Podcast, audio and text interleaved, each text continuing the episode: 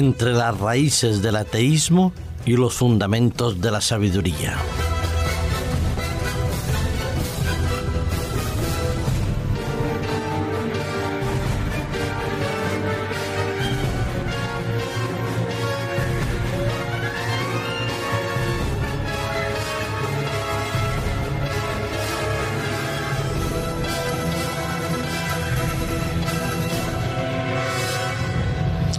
El sentimiento religioso,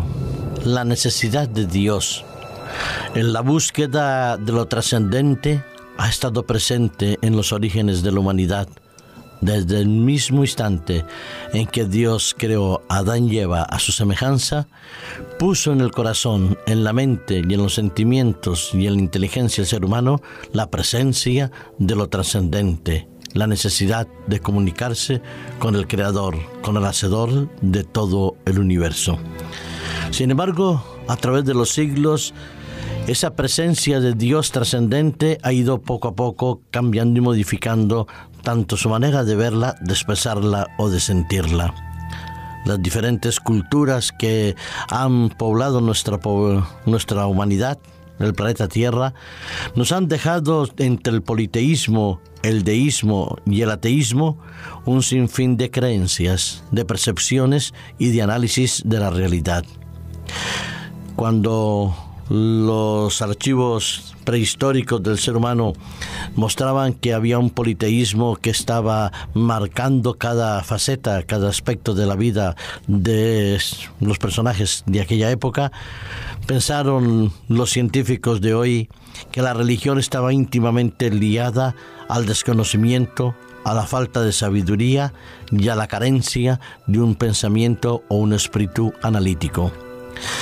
se adoraba al dios sol, al dios luna, a las estrellas, al dios del fuego, al dios del agua, al dios de la tierra, al dios de las plantas. Y cada uno de los fenómenos naturales que surgían o se presentaban o debían ser respondidos por el ser humano, se le atribuía a la manifestación de Dios o de dioses. Sin embargo, desde Adán hasta nuestros días, en la palabra de Dios se nos ha hablado de un solo Dios, único, verdadero, trascendente, inmanente, omnipotente y omnisapiente. Un Dios que le otorgaba al hombre la capacidad de elegir, la posibilidad de reflexionar, el arte de crear y también de procrear. Todo fue hecho conforme a la imagen y semejanza de Dios. Sin embargo, cuando llegó el siglo XIX y se quiso hacer un culto a la razón y se establecía como con aquella famosa declaración de Nietzsche de que Dios había muerto y que el hombre era Dios para sí mismo, o en ese contexto de explotación y de usurpación del poder religioso y el poder político en manos de iglesias oficializadas, poco a poco ese pensamiento o esa reflexión sobre el Dios importante en la vida del ser humano fue dando paso a la razón, a la lógica y a la sabiduría humana, eliminando todo concepto religioso. Tanto es así, por ejemplo, que en un artículo publicado en la revista científica Science ofrecía una reflexión sobre un estudio basado en 650 personas en Estados Unidos y Canadá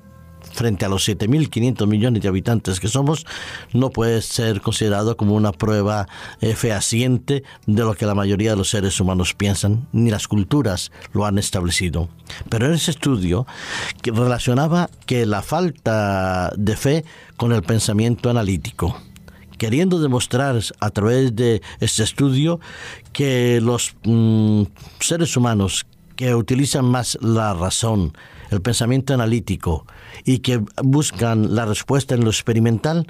resulta que son menos creyentes, tienen menos fe dando por entender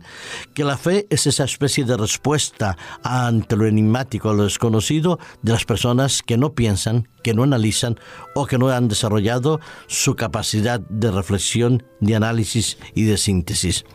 Son inducciones experimentales basados en la famosa imagen y la escultura del pensador de Agustín Rodin.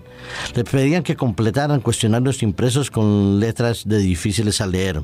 Y el equipo demostró que los participantes que estaban ocupados en tareas analíticas tenían una tendencia a tener menos fe, a creer menos en Dios y a buscar menos la respuesta en el mundo de lo espiritual. Del otro lado, el sistema cognitivo eh, de las personas estaba más desarrollado y decían en ese estudio que el razonamiento estaba en contradicción o en oposición a la intuición y la intuición estaba vinculada mucho con la fe.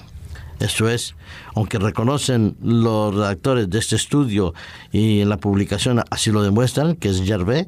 advierte que se necesitan otros estudios que demuestren o que exploren el discernimiento religioso, si la pérdida del discernimiento o la creencia religiosa es temporal, a corto o a largo plazo, y de qué manera la fe y la ciencia y la sabiduría pueden ser complementarios o antagónicos. Dicen, no es concluyente el estudio, pero sí dicen que la falta de fe está íntimamente vinculada con el pensamiento analítico. Dicho de otra manera, quien piensa será ateo y quien conoce, sabe y destaca en el pensamiento no podrá creer en Dios.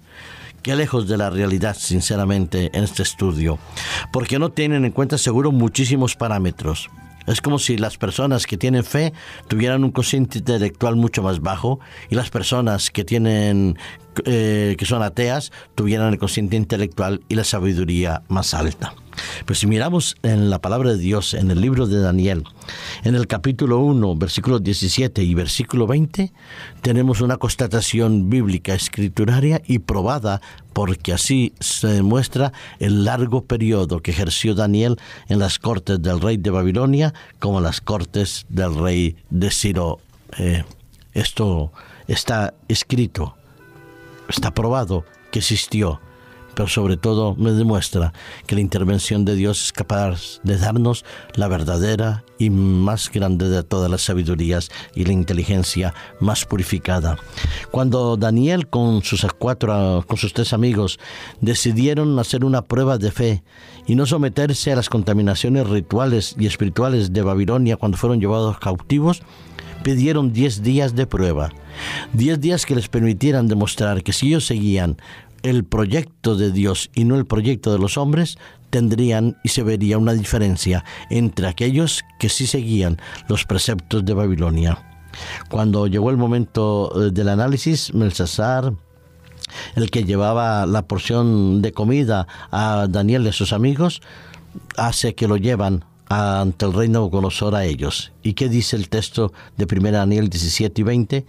Estos cuatro jóvenes, Dios les dio conocimiento e inteligencia en todas las letras y ciencias, y Daniel alcanzó facilidad para interpretar toda clase de visiones y sueños. Y cuando lo examina eh, Nabucodonosor, dice, y en todo asunto de sabiduría e inteligencia que el rey Nabucodonosor les consultó, los halló diez veces superiores a todos los magos y astrólogos que había en todo su reino. Y así continuó Daniel hasta el año primero del rey Ciro de Persia. Qué bonito es ver que la fe no está en oposición a la inteligencia, a la sabiduría, y que la verdadera fe y la verdadera sabiduría están íntimamente unidas porque ambas proceden de Dios. Podemos pedirle a Dios entonces que nos dé esa sabiduría que viene de lo alto y la inteligencia purificada por su Espíritu para poder destacar en aquello que nos compete.